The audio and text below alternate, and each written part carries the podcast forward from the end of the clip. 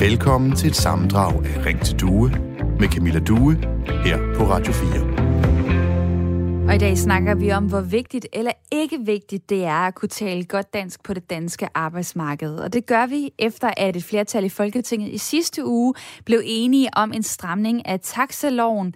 Indtil nu har man øh, skulle kunne tale dansk for at blive taxichauffør, men der har ikke været noget krav om, at man skulle kunne dokumentere det.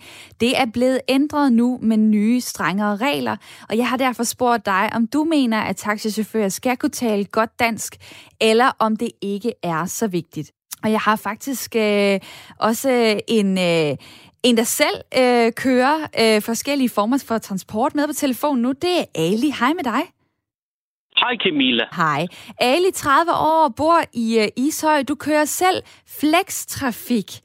Og uh, ja. nu hører jeg lige fra en taxichauffør her, at der er folk, der faktisk fravælger taxaen på grund af, af sprogproblemerne. Ser du det samme? Ja. Altså, øh, med hensyn til flextrafik, så kan du ikke bare vælge, hvem du vil køre med. Hvis du skal vælge, så kommer du til at ikke komme hjem fordi at, øh, det er svært at finde chauffør, der skal køre kunden øh, hjem. Øh, og mens det skal sættes som et øh, krav, det, det synes jeg ikke, fordi så er der mange chauffører, der mister jobbet, og øh, så, så ender det med, måske de øh, skal ikke kontanthjælp eller sådan noget, ikke? Så staten kommer til at have lige meget øh, problemer. Og hvorfor er det, du tænker, at øh, de folk, der så vil miste jobbet, jamen, kan de ikke bare lige tage et opgraderingskursus i dansk, og så er de måske tilbage efter et halvt års jo. tid, og så er alt godt? Hvad, hvad skal de så gøre imens? Skal de så være på kontanthjælp, øh, eller er det bedre, at de arbejder? Og øh, altså, de kan godt tage kursus, mens de, mens de arbejder.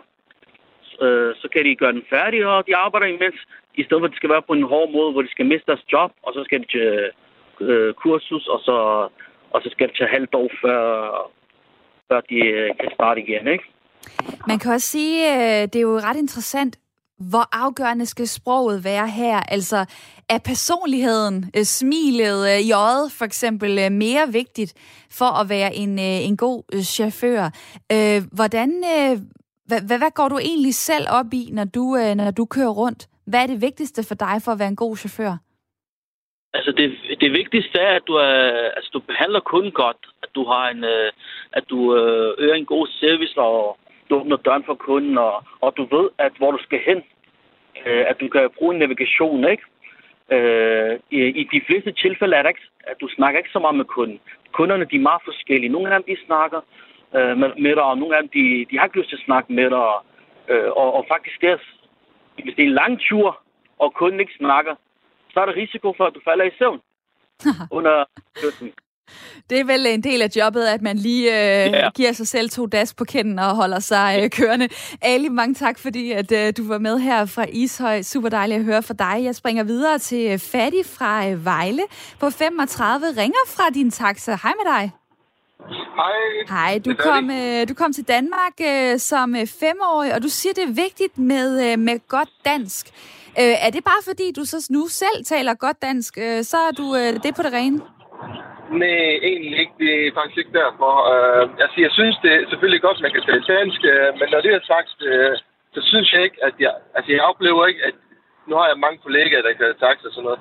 Jeg synes, at de fleste, de kan, de kan dansk til et vis, vis, vis niveau, som er acceptabelt. Uh, og uh, mange taxichauffører er stedkendt, hvor de nu kører, og jeg synes ikke, at jeg oplever ikke, at, at, at, at der er sådan...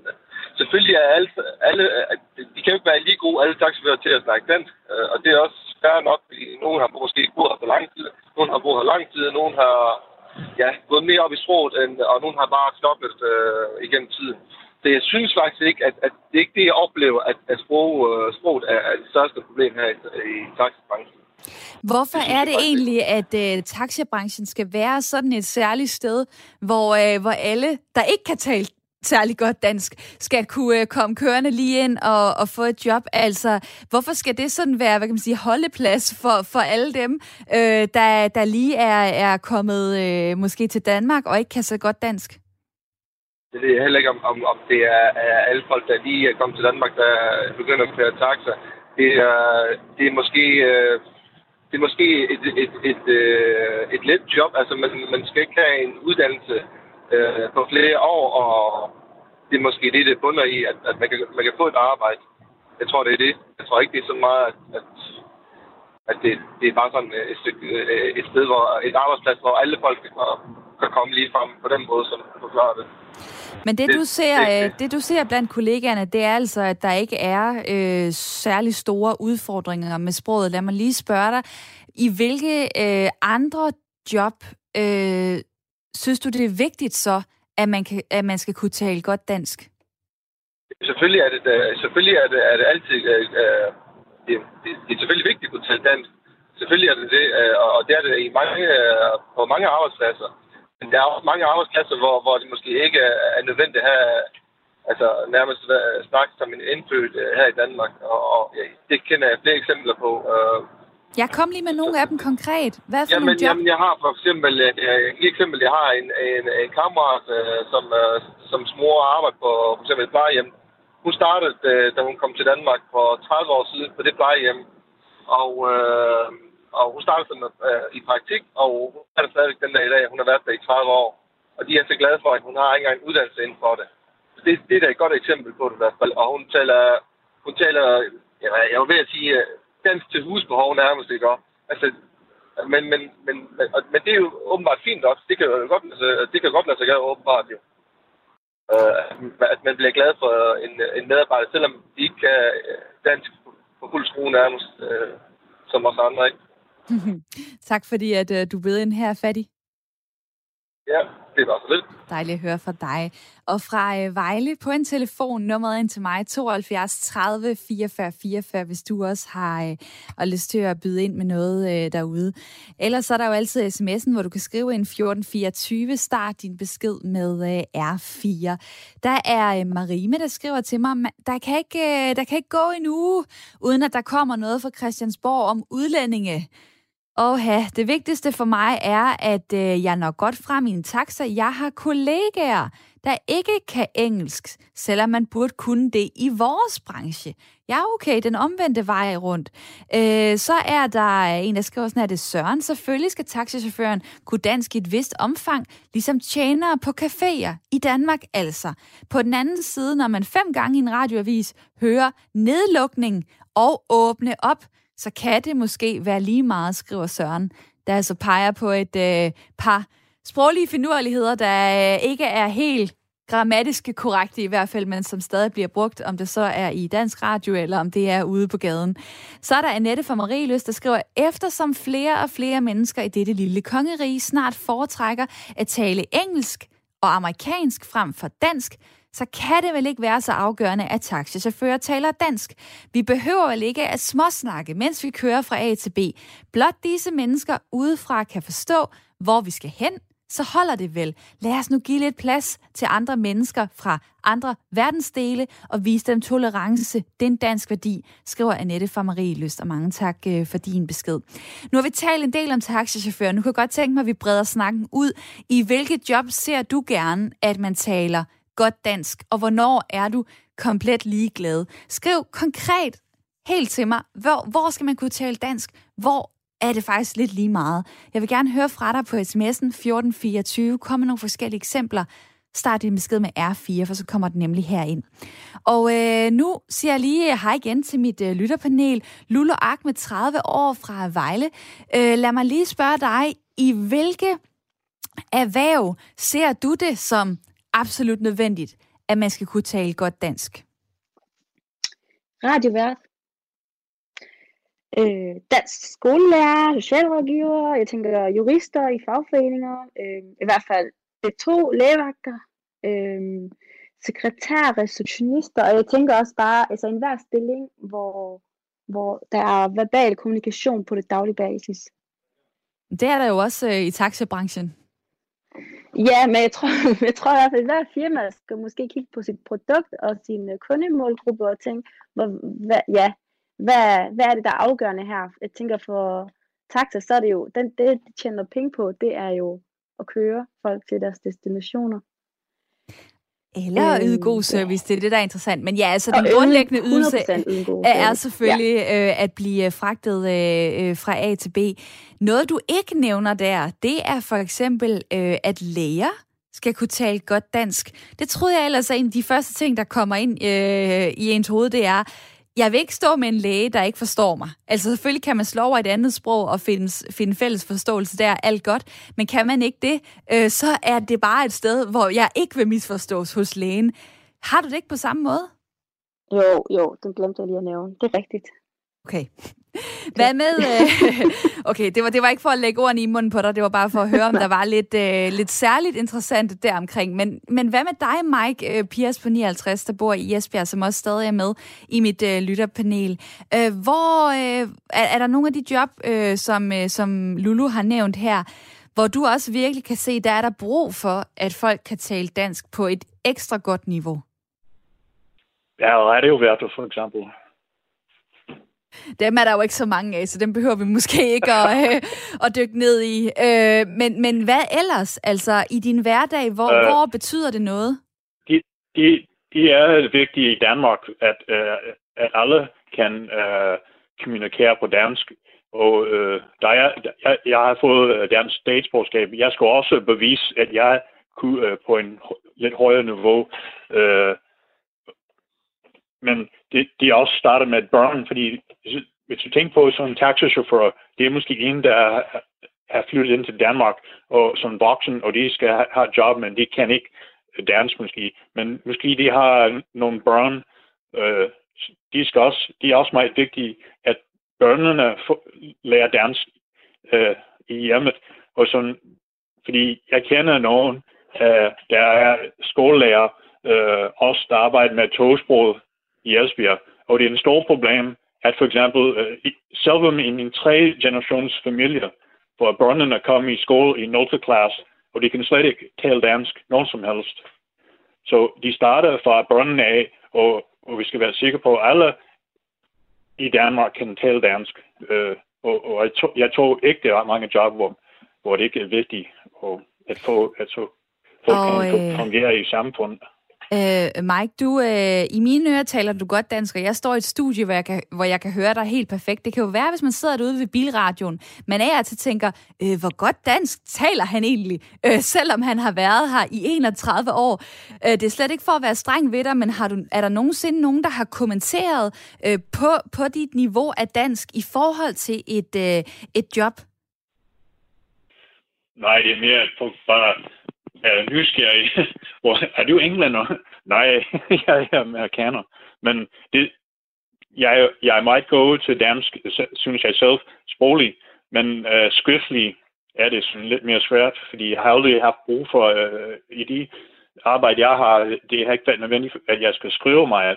Men det er også ligesom Kim, uh, der snakkede om uh, dengang, hvor han var i en taxa, og han skulle hjælpe uh, taxichauffør at skrive uh, den ind på GPS Øh, fordi hvis for eksempel jeg skal, hvis, der er en, hvis jeg skal bare stave et eller andet vej, hvis der er en fortalt mig, det kunne også være en udfordring for mig, øh, og, og ved, hvordan man skal stave et eller andet lille vej et eller andet sted, bare mm. fordi jeg har hørt den. Jeg, mm. jeg vil indrømme det, at det vil være svært for mig også.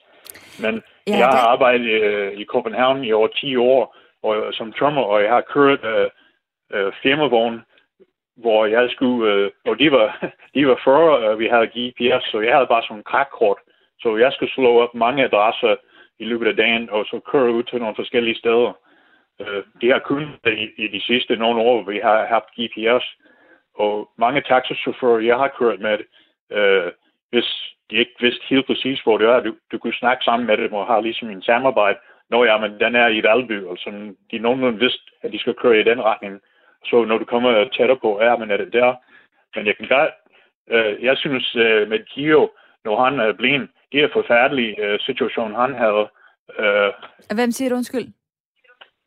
Gio, øh, oh, Geo, fra Herlev. Ja, lige præcis, fra Herlev, ja, der, der ringede ind øh, som den allerførste øh, i programmet og lige fortalte om, at øh, han havde oplevet at blive sat af forkerte steder flere gange, og at øh, det var en særlig udfordring, fordi han var blind, og derfor ikke selv kunne, øh, kunne guide chaufføren, der ikke øh, kunne tale øh, så godt dansk.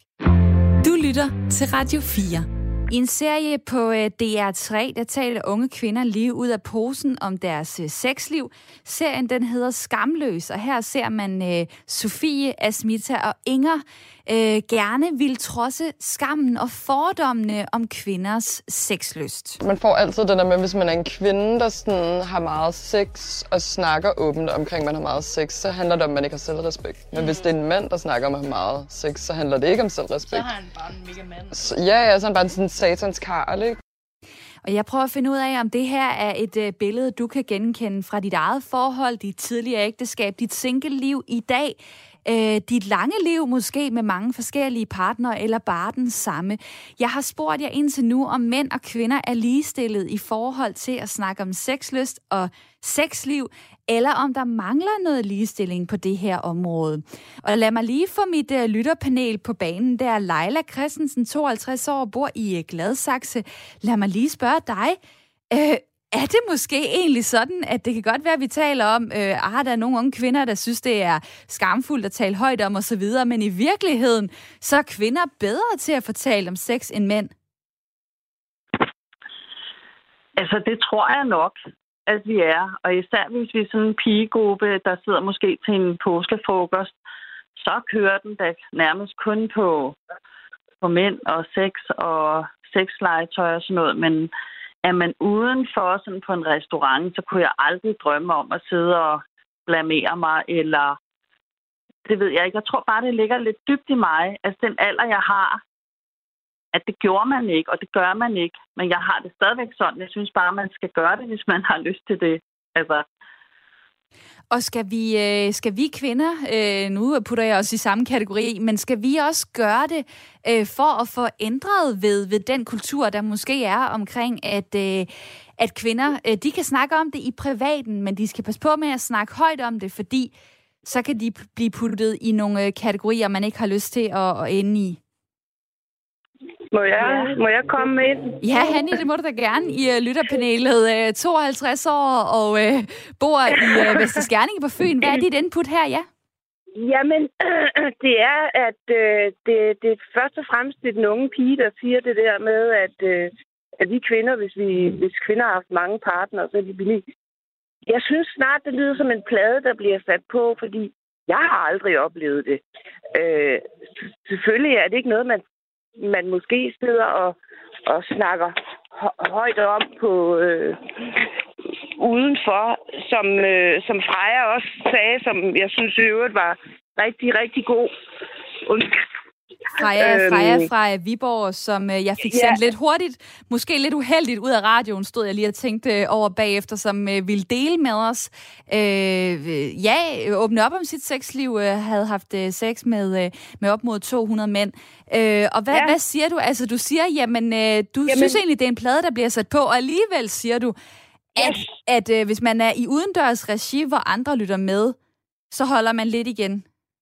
Jamen, er det ikke en meget privat ting, man holder vel igen med, hvis man bliver skilt? Så sidder man jo heller ikke, tror jeg, og snakker højt om det. Jeg tror ikke, fordi det er specielt af sex. Det er, det er vel generelt intime ting. Øh, hvis øh, man har nogle svære øh, problemer med sine børn, her holder man måske også lidt igen med i forhold til, hvor man, øh, hvor man taler med det om. Man skal vel have et trygt rum at tale øh, om sådan nogle ting i, med mindre man gerne vil Øh, hmm. ja, vil gøre det. Vise øhm... Men jeg synes, jeg synes lige i forhold til det, jeg sagde aller, aller først, øh, der tror jeg, Freja, hun fik sat ord på det, jeg mente. Øh, øh, jeg, jeg kom ind på i forhold til, at øh, vi projicerer ud, at øh, vi tror, at folk ser på os som billige. Jeg tror, Freja og delt tørst en sms med, med mennesker, som er misundelige, øh, at øh, det er folks egen usikkerhed, som øh, gør, om de føler det i orden eller ej. Mm. Som Freja siger, hun er tryg i sig selv og, og, og har et, et sundt selvværd. Og, øh, Jeg synes, nogen... jeg, jeg synes, det ville være et rigtig interessant spørgsmål. Jeg ikke noget at, at stille hende. Øh, nu taler vi om hende øh, som hovedperson i det her program, men, men det er super interessant. For eksempel, er det noget, man kan sidde øh, i trygt forum og dele med sine øh, venner og veninder? Eller øh, hvad hvis det kom til sådan noget som ens familie? Vil man så på samme øh, selvsikre måde kunne stå ved det? Øh, det var et spørgsmål, jeg faktisk gerne ville have, have stillet hende, for det der tror jeg, der kommer nogle andre ting øh, i spil. Det er i hvert fald min egen erfaring i forhold til og, øh, og dele det her med at have varierende øh, sexpartnere, øh, øh, da jeg var ung for eksempel, det er rigtig fint, så længe man har nogle venner, man stoler på og er trygge ved. Men så snart, at man faktisk skal stå ved det udad til, så kan det være, at det bliver øh, lidt sværere. Øh, det er min egen konklusion. Nå, men øh, der er kommet en sms til mig på 1424 fra Katarina. Sex er slet ikke noget, man behøver at snakke så meget om. Det er bare noget, man dyrker, når man har lyst, og så er det fuldstændig ligegyldigt, om man er kvinde eller mand. God dag til jer, skriver Katarina. Øh, så er der også kommet en besked her fra Ronny, som jeg skrev for nogle uger siden. Ring til Due er blevet meget kvinde mig her, kvinde mig der program. Ligestilling, rettigheder osv. osv. Lav nu et program om mænds rettigheder. Jeg slukker desværre for radio nu, skriver øh, Ronny. Interessant, om du når at høre den her sms blive læst op, så eller ej. Øh, og der vil jeg jo bare sige til jer derude, det her det er ikke et kvindeprogram. Det her det er jo et program, hvor vi taler om ting, der betyder noget for os i vores liv og i vores samfund. I dag er det så lige tilfældigt kvinder, jeg zoomer ind på i forhold til deres sexlyst og sexliv, men sat over for mænds. Så mændene er slet ikke ude af billedet her. Jeg vil rigtig gerne høre fra jer derude. Jeg bliver rigtig glad, når I for eksempel ringer på 72 30 44 44 og tager del i snakken. Det må i altid gøre, og det skal I altid gøre, hvis I har lyst til det. Niels fra Humlebæk, du vil jo gerne deltage, det er jo dejligt. 70 det... år, velkommen til. ja, jeg, jeg har været igennem hele turen, øh, jo, fordi jeg er jo med i 60'erne og 70'erne, der hvor man både måtte røre ved pigerne, og, øh, og hvor stort set alting var tilladt, ikke? Øh, men, øh, men jeg vil bare sige, at man bliver jo ikke god til noget i det her liv, uden at man øh, træner og øver sig. Og øh, jeg tror, at øh, de fleste unge mennesker, de øh, har en helt automatisk øh, oplevelse af det der med sex, og det der med at have øh, kontakt med hinanden. Det er, der, jeg mener bare, der, øh, der, der, det er i høj kurs, ikke? og derfor så gør de også meget ud af, både udseendsmæssigt og tillokningsmæssigt, at gøre meget ud af sig selv med læber og bryster, og jeg ved ikke hvad. Så, så de, de oser jo af, øh, jeg vil gerne et eller andet. Øh, og der kan man så sige, gudskelov er vi jo forskelligt skruet sammen som mennesker, så derfor er det jo ikke os alle sammen, der render sådan rundt. Men øh, der skal også være plads til dem, øh, der har brug for det. Og øh, jeg synes, at det er, det er helt fint, øh, og min, min, min, øh, min anke går lidt på, at, øh, at man skal sgu ikke være så bange for at, at tale om om sex og, og, og det, man kan have ud af det, for det fylder jo meget i vores liv, uanset om vi ved det eller ej. Og jeg synes ikke, det skal være så tabubelagt. Selvfølgelig er det noget, som de fleste selvfølgelig holder privat og holder, øh, du ved, inden for husets fire vægge og med sine faste partner og så videre, så videre. Det rager ikke de andre. Men, øh, men med hensyn til det der med at gå ud og have have oplevelserne og, og få erfaringerne og, og bruge dem øh, senere i sit liv som øh, øh en, en god indikator på et godt forhold og øh, et godt sexliv med sine, øh, kan man sige, blivende parter. Det, det er perfekt, og jeg mener helt sikkert for min eget vedkommende, jeg har opbrugt brugt min kvote op til flere gange, så jeg har ikke noget at klage over den retning, men jeg synes bare, at øh, for at vi ligesom kan komme videre i teksten, så bliver vi også nødt til her i 2021 at være lidt mere... Øh, øh, hvad skal man sige, åbne og lidt mere, du ved, lidt mere øh, delende ud af erfaring, kan jeg høre. Det, altså, øh, frigjorde ja. Øh, jeg tror, at øh, jeg har et citat, der passer lige præcis ind i det, du taler om her. Det er fra en seksolog, der hedder Rikke Thusen. Hun mener det her. Det, der tit sker, det er, at vi får et lidt unuanceret billede af, hvordan seksualiteten er, fordi vi ikke hører om andres sexliv. Når man begynder at tale om sex, så sker der det, at man pludselig indser, at Gud, så er det måske ikke så unormalt, sådan som øh, vi har det. Så øh, kommer hun med eks- nogle eksempler øh, i forhold til, at man for eksempel måske tror, at folk flyver rundt på bordene og giver den gas. Men når man så snakker med hinanden, så finder man ud af, at folk de dyrker måske kun sex kun og kun, men en gang om ugen. Øh, og så finder man ud af, gud, hvor er det dejligt, at øh, alle andre er ligesom mig, og man føler sig mere tilpas, når man faktisk begynder at, øh, at dele ud af sit øh, sexliv. Så vil jeg øh, gerne bare lige øh, spørge i forhold til, hvor privat øh, det skal være. Prøv lige at lytte med her, øh, Nils. Altså, det har jeg Altså, jeg har faktisk nærmest ikke noget. Det, jeg lige vil øh, spille et uh, klip herop, nu starter lige forfra, det handler om uh, sexlegetøj. Prøv lige at høre her. Altså, det har jeg. Altså, jeg har faktisk nærmest ikke noget sexlegetøj, og min vibrator går hele tiden stykker. Den virker ikke mere, så nu har jeg ikke nogen. Ej, men jeg synes bare, det er mega fedt, og sådan, du ved, sådan, kan udfordre sig selv lidt, og med en partner, sådan. Altså vibrator, sexlegetøj, øh, dildoer osv. osv. Hvor privat øh, skal, det, skal det være, det man deler, Nils? Altså, det er jo selvfølgelig helt klart op til en selv, men, øh, men den der fascination af de der legetøjsting, som selvfølgelig er skabt for at øh, skabe en form for nydelse øh, hos, øh, hos os mennesker, øh, ud over det, vi ellers kan præstere, øh, det er jo noget, som øh, der er kommet, fordi at øh, der åbenbart er brug for det, for hvis ikke de kunne sælge det, så, så var det her jo ikke. Og derfor så synes jeg også, at det er en fin indgang at have til de der ting, at man også, øh, kan man sige, kan åbne op og dele det sådan, så der er andre, der måske kan få lidt fornøjelse af det, at de ikke render rundt i sådan en, øh, en, en lukket verden. Så kan man jo selv øh, vælge til og fra, om øh, man synes, det er sjovt, eller man synes, det er dejligt, eller det giver en en helt speciel form for oplevelse. Og det, øh, det er noget, man har i perioder, og så går man over til noget andet, og så videre. Og det, det er jo sådan, det ting udvikler sig, og det er det, jeg mener med, at øh, man udvikler sin horisont ved, at man prøver øh, ting af og finder ud af, øh, både med ens egen krop, men også øh, hos ens partner. Hvad, hvad er det, der, der får ud til at tække ordentligt? Mm-hmm. Og det synes jeg er sjovt. Det, det skal være ren leg. Og tak fordi, at uh, du vil dele det med os andre, Niels. Velbekomme. Hej. Fra uh, Humlebæk. Hej hej. Du lytter til Radio 4. Corona-åbningsgebyr er ok, skriver Jens øh, til mig på sms'en. Og i dag så snakker vi om prisstigninger oven på coronanedlukningerne. Vi så det allerede i efteråret hos nogle tandlæger, som indførte et hygiejnegebyr, der skulle dække omkostningerne for værnemidler under corona. Nogle steder gav det en prisstigning på 74 kroner, andre steder 175, enkelte steder op til 500 kroner ekstra.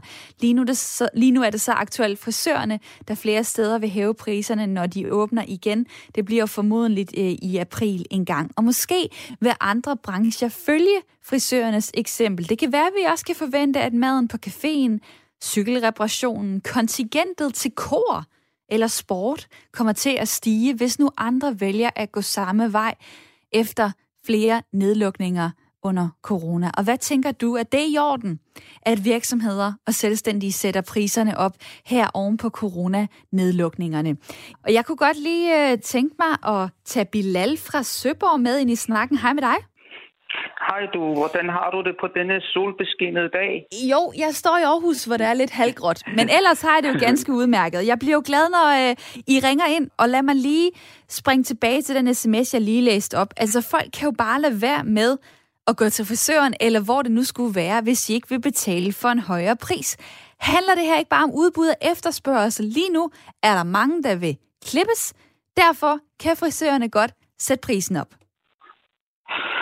Jamen, nu er jeg ikke øh, økonom, og øh, de mekanismer, der ellers øh, på normal vis øh, gør sig gældende. Øh, men øh, vi har jo i øjeblikket en inflation, og den kan godt galopere. Så hvis øh, diverse serviceydelser begynder med prisstigninger ud fra argumentet om, at vi har haft nedlukket, så bliver det nærmest en inflation ovenpå en inflation. Så hvis vi snakker specifikt om frisører, og det emne, det åbner jo en kæmpe ladeport. Fordi alle higer jo efter flere penge. Der er ingen, der kan få nok. Alle vil have flere penge, ikke? Og øh, også oven på den her nedlukning, ikke? Så hvis frisørerne vil have prisstigninger, så kommer alle erhverv også til at øh, forlange prisstigninger. Ja, hvordan vil du det, have det, hvis for eksempel, øh, det kunne være fitnessabonnementet, det kunne være øh, øh, pizzaen, der, der blev dyrere, det kunne være øh, togbilletten hos, øh, hos Arriva for eksempel. Hvordan ja, vil du præcis. have det øh, med de forskellige scenarier? Er, det no, er der nogen, hvor du kan sige, at her vil jeg godt betale mere, og her vil jeg absolut ikke betale mere? Jamen, vi kan ikke se øh, isoleret på det, fordi så vil jeg altså også bede om en prisstigning hos min arbejdsgiver for, den arbe- for, den, øh, for det arbejde, jeg udfører. Så, så, så, så tingene øh, skal hænge lidt sammen, ikke? det nytter ikke noget, at priserne begynder at galopere. Vi har faktisk inflation. Øh, og så oven på det øh, argumentet om, at ja, vi har haft nedlukket, og derfor vil vi gerne øh, have lidt flere penge i kassen, og derfor så må kunderne betale, ikke? Øh, og, og det er jo ikke kun frisørerne. Lur mig, om ikke alle så også øh, vil have en, øh, en mere pris for den ydelse, de, de foretog før corona. La, lad, mig, så, lad mig lige spørge dig, ja. øh, hvor, hvor er din sympati henne med de her mennesker? Det kan godt være, at jeg gik lidt hårdt til frisøren før, øh, mm. Pernille, men altså, mm. øh, jeg synes da, det er enormt trist, hvis hun for eksempel skal miste sin salon. Det kan jo ikke, det, det kan jeg jo ikke stå og sige, det synes jeg ikke.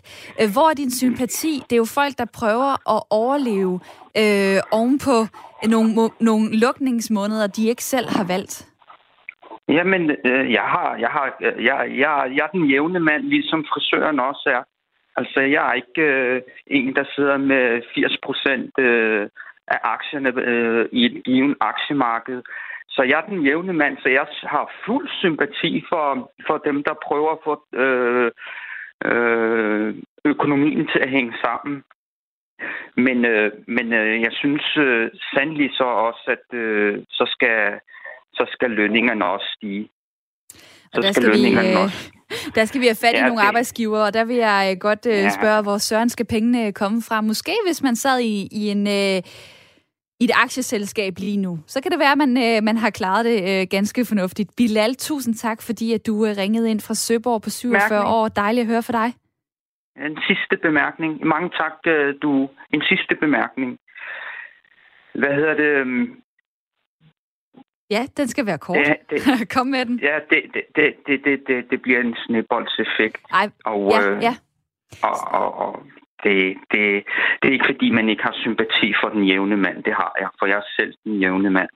Men, øh, men tak, fordi jeg måtte komme igennem. Jamen, det måtte du i hvert fald gerne. Og øh, grunden til, at jeg nogle gange prøver at ligesom øh, kotte jer lidt af, som det hedder, øh, det er jo kun fordi, at der faktisk er andre, der også ringer ind til mig, og jeg vil gerne nå forbi så mange som muligt. Men tusind tak, fordi du var med, Bilal.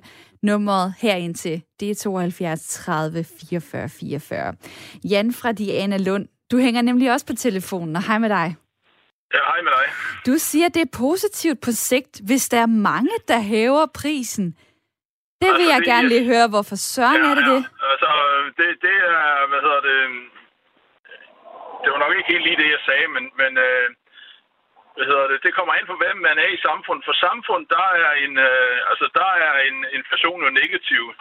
Men for os, der er etableret og har fast forrentet lån, der vil en inflation være en, en uh, klar fordel, for det øh, er, at de penge, vi skylder væk, vil blive uh, mindre og mindre værd. Så jo større inflation, jo, jo mere får vi ud af det. Fordi at ved en inflation, så vil vi også, uh, så vil det ikke kun være priserne, der vil stige, så vil det også være lønningerne, der vil stige.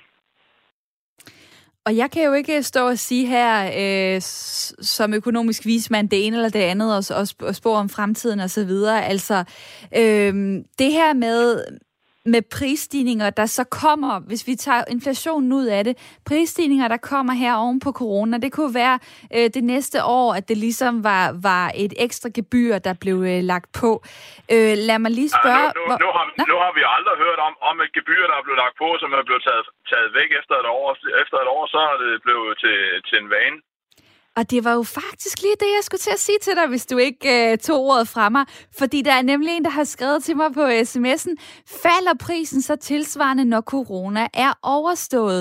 Og Nej, hvad, det, det, hvad, skal vi, det skal vi ikke regne med. Det skal vi ikke regne med. Hvad betyder det så for dig? Så det her, det er jo så ikke et gebyr. Jamen, jamen, øh, det, det er jo et, det, en permanent prisstigning. Det betyder, det betyder ingenting for mig, for det, det, det der måske det er, at jeg vil få tilsvarende, hvad hedder det, at der vil komme inflation i samfundet, jeg vil få tilsvarende, hvad hedder det, lønforhøjelse. Så for mig personligt, og for, for andre som, som øh, mig, som er etableret, vil, det, vil jeg kun mene, at vi får en fordel ud af det, mens at unge mennesker, som skal ind på for eksempel boligmarkedet, og, øh, eller, eller folk, der bor i lejligheder, det er dem, der kommer til at betale prisen for det her. Og der er mit spørgsmål jo så, er det så okay eller ej? Fordi nogen, nogen øh, bliver begunstiget af det, andre bliver taberne. Jamen altså, der er jo en grund til, at, at, at øh, politikerne de prøver på at holde inflationen i ave hele tiden, og, og det er jo fordi, at, at øh, samfundsøkonomisk økonomisk, der, at det er jo den bedste model, at vi, at vi holder en uh, fornuftig pris- og, og lønudvikling frem for den her inflation, som vi jo specielt havde op igennem 70'erne i min barndom. Og tak fordi, at du var med her, Jan fra øh, Diana Lund på 55. Det var rigtig dejligt at øh, høre fra dig. Der kommer nogle øh, økonomiske begreber i spil her, og øh, lad mig lige smide den hen til revisoren Michael, som også er, er med øh, i mit øh, lytterpanel. 32 år, bor på Vesterbro i øh, København, og øh, du hedder Michael Son Ottesen. Nu skal der ikke øh, gå alt for mange tekniske begreber i det. Øh, inflation, så vidt jeg lige kan læse, jeg er ikke helt stærk på de her øh, begreber. Øh, et makroøkonomisk fænomen, der henviser til en løbende generel stigning i priserne på varer og tjenesteydelser, altså en generel stigning på, øh, på priser. Øhm, hvad tænker du i forhold til, at jamen, øh, inflation, corona, øh, prisstigninger, øh, alle de her ting, hvordan de spiller sammen? Øh, ja, det er et godt spørgsmål. Altså, vi, øh, vi, øh, vi har jo vel en, vi har et ejendomsmarked, der, der hvad hedder det, stormer frem i øjeblikket, ikke? Og det gør selvfølgelig, at der er nogle yngre mennesker, som har svært ved at komme ind på boligmarkedet. Øh, og selvfølgelig, hvis vi har generelle prisstigninger i samfundet, så bliver vores lønninger jo også nødt til at, at følge med. Og spørgsmålet er jo så, om man kan få øh, en tilsvarende lønstigning øh, på niveau med øh, inflationsraten. Det er jo det, der er spørgsmålet for, om man reelt set bliver hvad kan man sige, de facto fattigere hvert år, eller om ens løn følger med, mm. øh, hvad hedder det, prisudviklingen, sådan som man har råd til at betale priserne i samfundet. Og tak for lige at øh, være med til at en slags oversætte også for mig. Øh, jeg håber, jeg derude kan bære over med, at øh, at inflation måske ikke lige er min øh, allerstærkeste side, men tak fordi, at I bringer det i spil her i programmet. Det er jo derfor, at det er så fedt at lave det her. Øh, I sidder derude, I lytter med, I putter ting i spil, som øh, forhåbentligvis også kommer til gavn til andre, der lytter. Og øh, i dag, der spørger jeg jo altså, er det i orden, at virksomheder og selvstændige sætter priserne op her oven på coronanedlukningerne? Vi har set det med tandlægerne, nu ser vi det med frisørerne. Det kan jo være, det breder sig til andre brancher. Er det okay, eller hvad med de her prisstigninger. Jeg vil gerne høre fra dig. Ring til mig på 72 30 44 44, eller skriv til mig på sms'en 1424. Start din besked med R4. Der er også en, der skriver til mig på sms'en. I eftertanke kunne det måske føre til en overophedning, og måske udløse en inflation, og dermed en ny finanskrise, spår Annette på sms'en. Der er Jeppe, der skriver til mig, det er dumt at sætte priserne op, når man mangler penge. Det er kortsigtet og dumt. Hvis min købmand mangler penge og sætter mælken op med 2 kroner, så sælger han sikkert meget mindre mælk er argumentet fra Jeppe. Altså, så er der øh, Søren fra Horsens, der skriver, hvis vi vil bevare en masse små erhvervsdrivende, er vi nok nødt til at hjælpe på en eller anden måde. De er uden skyld havnet i en ulykkelig situation, og det er alene regeringen med Mette Frederiksen og hendes kompagnoner, der er ansvarlig med en uforståelig prioritering i nedlukningerne, skriver Søren til mig. Så er der en sms her fra Mia. Det er absolut ikke okay, at frisører eller tandlæger hæver prisen på grund af corona. De kan jo trække de ekstra udgifter fra. Min tandlæge tog 189 kroner på grund af corona. Så meget koster et mundbind ikke, for det er lige... Øh, og det er altså lige ved at og kam over, at man tager så meget ekstra, skriver Mia til mig på uh, sms'en, og mange tak for, uh, for din besked. Du lytter til Radio 4. I dag snakker vi om AstraZeneca-vaccinen, som også fylder i nyhedsoverblikket her på Radio 4. Det fylder i nyhederne alle steder. Det er fordi for to uger siden blev vaccinen sat på pause her i Danmark. Senere i dag på et pressemøde kl. kvart over 12, der vil Sundhedsstyrelsen kunne give nogle flere svar angående om vaccinen igen skal i brug, hvad der skal ske fra nu. AstraZeneca-vaccinen er blevet sat på pause på grund af mistanke om alvorlige bivirkninger herunder blodpropper hos de vaccinerede. Det er sket ud fra et forsigtighedshensyn, har sundhedsministeren været ude og sige. Jeg spurgte dig i dag, hvis de danske sundhedsmyndigheder senere siger, at vaccinen skal i brug igen, hvad så? Vil du tage imod en fra AstraZeneca oven på det her forløb, der har været, hvis det nu er den, du bliver tilbudt i uh, e-boksen? Og nu uh, vil jeg lige sige hej til Ingvald fra uh, Lejre på Midtjylland. Velkommen til. Jo, tak for det. 66 år. Du har allerede fået første stik med AstraZeneca. Så blev den sat på pause. Hvad så nu? nu venter jeg på stik nummer to. Ja. Og øh, er du helt sikker på, at du skal have det, hvis Sundhedsstyrelsen senere i dag øh, genoptager brugen af, af AstraZeneca? Det er jeg helt sikker på. Jeg tror samtlige vacciner, vi får igennem vores liv, og det er jo rimelig mange, kan man sige. Ikke? Altså, vi får jo, jeg kan ikke huske, om er det 12 eller 10 vacciner, inden vi er 12 år. Ikke? Og det har vi jo alle sammen fået. Så tager vi til Thailand, så tager vi øh, samtlige vacciner med god hånd, uden egentlig at vide, hvor de bliver fabrikeret henne, ikke? og uden at kende noget til dødelighed. Så ja, det, det bekymrer mig faktisk ikke. Og var du bekymret, øh, inden du fik det første stik med AstraZeneca? Altså jeg tænker på sådan i første omgang, så, øh, så blev den jo kun anbefalet øh, til danskere op til, til 65 år. Du er 66. Siden så ændrede Sundhedsstyrelsen så anbefalingerne, så den nu også var for, for, for alle over 65 år. Altså hele det her forløb omkring AstraZeneca, var du tryg ved at skulle have den vaccine? Der har været fuldt tryk under hele forløbet, og jeg har ikke haft nogen bivirkninger af nogen som helst art. Ved første stik, og det regner jeg heller ikke med at få ved andet stik. Og hvordan kan du egentlig være så, øh, så tryg? Du, øh, du hører jo radio, øh, siden du er igennem på Radio 4. Du ser sikkert også tv, øh, læser måske øh, nyheder i, i medierne om lige præcis de udfordringer, der har været. Alle de der lande, der er bekymrede for, om AstraZeneca nu har nogle øh, alvorlige bivirkninger osv. Hvordan kan du bare være totalt øh, grundtryg i, at den er okay? Altså, hvis man kigger på dødeligheden på 0,007, var det ikke det, som øh, vaccinen den var? var på. Det er i hvert fald øh. sådan, at hvis jeg har lavet, jeg har lavet, øh, jeg har lige lavet en, en regning på det, hvor at øh, de 100, ud af de 140.000, der er vaccineret i Danmark, der er der 10, der har øh, fået indberettet øh, blodpropper i forbindelse med, med vaccinen, og det svarer til 0,007 procent. Ja. Ja, det er. Og så ved jeg ikke, hvad dødeligheden er, hvis man får corona. Hvis man tager og finder ud af det, kan man sige. Vi har jo mange andre vacciner, som også, hvor der også er bivirkninger, HPV 1 og 2, øh, hvor der også er en dødelighed. Ikke? Hvor jeg tænker, det, jeg tror, at det, man skal mere passe på, at medierne ikke blæser det helt op til noget, som måske er lidt uvirkeligt. Fordi at der er mange meninger og mange holdninger, og jeg vælger egentlig bare at tro på det, som jeg får at vide, og så gør jeg det. Og tusind tak, fordi at øh, du var med her. Det var så lidt. Dejligt at høre fra Ingvald, og øh, fedt at se, at Radio 4 kører øh, i en bilradio, lød det til, i lejre på øh, Midtjylland.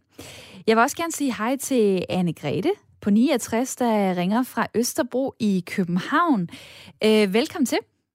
Tak. Du siger nej tak til øh, AstraZeneca, øh, men der er jo en, en pris for at, øh, at pause en vaccine. Vi har kun tre at vælge imellem. Hvis, øh, hvis alle begynder at sige nej til AstraZeneca, så, øh, så skrider den der genåbningsplan jo. Har du tænkt over det? Selvfølgelig. Det kan man ikke lade, lade være med. Men, øh, men nu er jeg jo sådan en egoist, måske som, er, som alle andre mennesker at i første omgang vil jeg sige nej, tak. Altså, hvem vil ikke gerne have det bedste? Du vil gerne... Ja, ja, ja, jeg er der 100 procent. Øh, du vil gerne okay. have, have Pfizer og Moderna, eller hvad? Ja, nej, Pfizer, ja, Pfizer. Pfizer, tak. Det er jo sådan lige nu, at øh, det kan man ikke selv vælge. Øh, som udgangspunkt, så er det i hvert fald noget, der besluttes fra centralt hold i forhold til, øh, hvilke vacciner det er, man bliver øh, tilbudt. Og indtil nu, så har myndighederne ikke svaret på, om det bliver muligt selv at vælge en anden vaccine end den, man øh, bliver, bliver tilbudt. Øh, synes du, det skal ændres? Ej, det er jo et svært spørgsmål egentlig, fordi så vil samtlige måske sige nej tak. Øh, altså til, til øh, AstraZeneca og, og bare bede om Pfizer. Så det, jeg synes, det, det, det er voldsomt svært egentlig at svare på. Ja, det kan jeg da godt forstå. Ikke? Det var heller ikke et, øh, et nemt spørgsmål. Hvad, øh, hvad er det lige, der gør, at, øh, at, at du måske er så bekymret for AstraZeneca, at du ikke vil, vil tage imod den, selvom Sundhedsstyrelsen senere i dag skulle gå ud og sige, jamen den, den kommer i brug, og den skal danskere vaccineres med? Jamen, altså, det er det eneste præparat, hvor, hvor der er meldt om, om sådan voldsomme øh, bivirkninger. Det synes jeg egentlig er, er grund nok. Og tusind tak, fordi du vil dele det her i øh, Ring til Due, som er Radio 4 samtale- og lytterprogram. Anne Grete fra Østerbro i København. Dejligt at høre fra dig. Nummeret ind til mig, det er 72 30 44 44. Du må altid ringe og være med et par minutter i radioen. Det er det, der er meningen med det her program. Det er, at øh, det er et lytterprogram, og du kan komme med dine tanker og dine holdninger, og gøre os andre klogere, inspirere os til, hvad er det, vi skal synes. Øh, og måske øh, vender vi lige den her indad, fordi hvad søren vil jeg egentlig selv gøre? Altså vil jeg tage imod en øh, vaccinefrist fra se, oven på det her forløb, der har været indtil nu? Det er det spørgsmål, jeg har smidt ud til jer i dag, og du kan øh, skrive til mig også på sms'en 1424. Start din besked med R4. Der er en, der siger sådan her, nej, jeg vil ikke have AstraZeneca-vaccinen. Jeg er 59 år, og der har været blodpropper i min fars familie. Hjerneblødning er heller ikke en risiko, jeg vil løbe, lyder det fra Lone S. på sms'en. Så er der øh, en, der skriver til mig, nej, hverken den eller nogen anden vaccine. Og så er der Morten, der siger, ja tak, altså risikoen er vel 0,7 promille, og jeg har øh, haft to blodpropper, endda, skriver øh, Morten til mig. Og øh, jeg kunne godt lige tænke mig også at få mit lytterpanel i øh, spil. Det er Lina von øh, Bale. Øh, jeg starter lige hos dig, 37 år, bor i København, øh, har to børn og ejer af tre øh, brudekjolebutikker. Verdens Sundhedsorganisation WHO har jo faktisk været ude at sige, at der er ikke nogen grund til bekymring i forbindelse med AstraZeneca-vaccinen. Øhm, hvordan, øh, hvordan vil du overbevise andre øh, om, at de så skal være øh, øh, rolige? Fordi der er den ene og den anden og den tredje anbefaling om, at det skal nok gå. Men hvordan søren øh, får, man, øh, får man folk med på det, hvis vi skal holde den her vaccin- vaccineplan i Danmark? Nu er jo blodprop det ikke noget, man får fra dag til dag.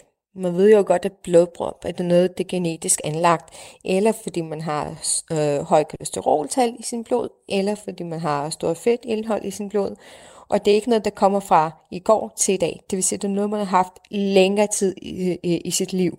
Det vil sige, bliver den fremkaldt af for eksempel sådan en ting som vaccine, det kan være også mange andre ting, det kan også være en stressmoment, man oplever i sit liv.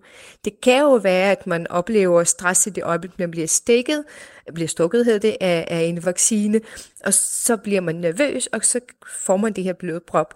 Så jeg tænker, det, det kan være mange ting, hvorfor de her folk har fået det her blodprop. Men jeg vil lige høre, ved du om de døde, de 10 mennesker, eller de har fået blodprop? Det er jo en stor forskel. De 10 øh, mennesker, de, de har fået øh, blodpropper, og så er der et tvivl om, øh, om en til to af dem, som senere er afgået ved døden, om det skyldes udelukkende øh, blodproppen og vaccinen. Okay, det er det, jeg kan det svare. Jo, det er jo meget stor forskel mellem de to ting. Øh, om man får det på, på grund af stress, man bliver vaccineret, eller på grund af selve medicin, medicin som er vaccinen.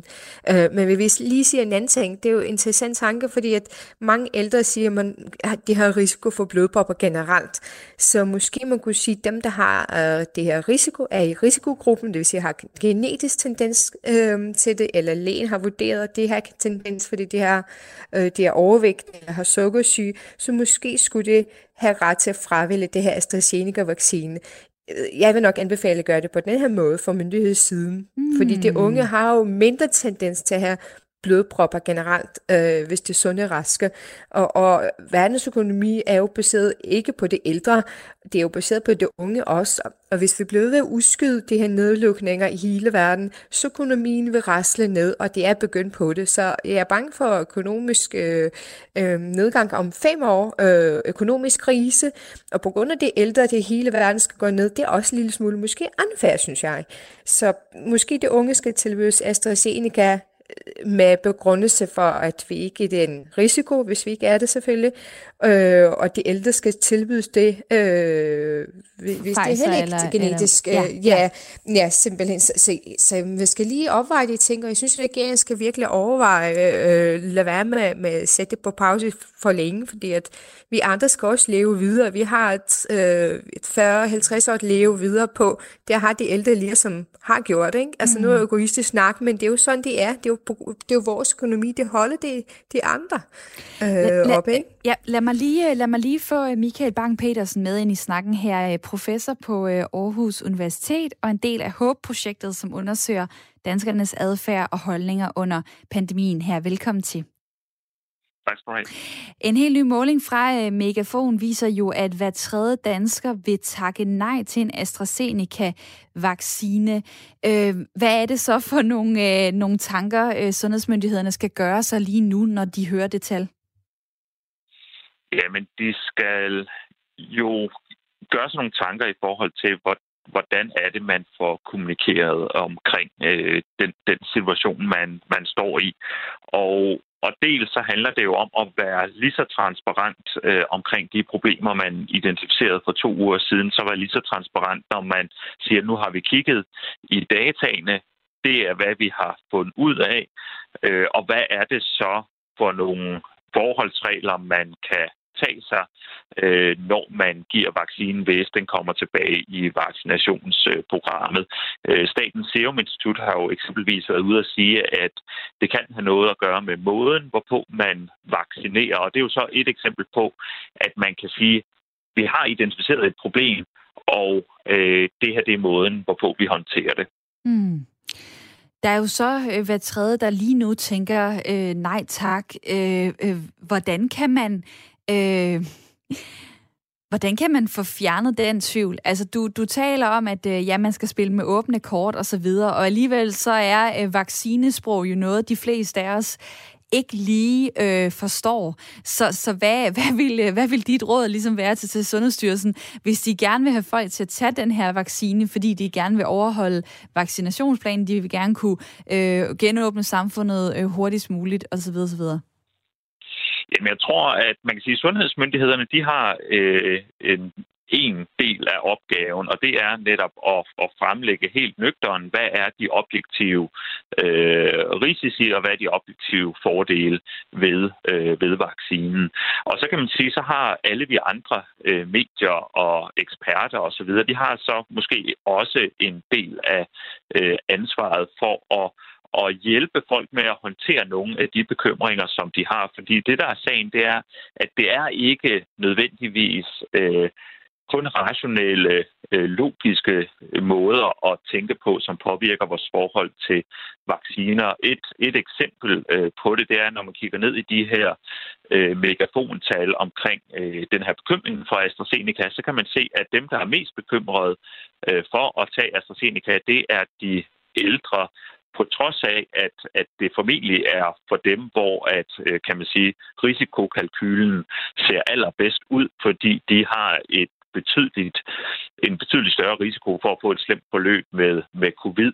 Så det viser noget med, at, at selvom vi bekymrer os, så behøver de bekymringer ikke nødvendigvis være specielt øh, rationelle. Det er på samme måde, hvor vi er mere bekymrede for at sætte os ind i et fly, end for at sætte os ind i en bil, på trods af, at flyet altså er mange, mange gange mere sikkert. Så man kan sige, at Sundhedsstyrelsens opgave, det er at fremlægge de objektive tal, nøgteren beskrive, hvad de har set og hvad deres anbefaling er. Og så har vi andre medier og eksperter måske et, et ansvar for at, at, at ligesom perspektivere folks øh, bekymringer og hjælpe dem til at, at øh, håndtere de bekymringer bedre, end de måske gør af sig selv. Ja, der er en, der skriver til mig på sms'en, det er Dan. Er det ikke kontraproduktivt, at Radio 4 videre kolporterer befolkningens PT uopløste følelser og anekdoter angående vaccinen i en situation, hvor vi har brug for at køle stemningen ned, indtil vi ved mere. At I så velvilligt puster til ilden virker øh, sensationsløsten i denne her øh, situation. Øh, ja, der står jeg og tænker, er det det? Man kan i hvert fald sige, at vi ved, at noget af det, der påvirker folks vaccinationsvillighed, det er, hvad andre folk gør.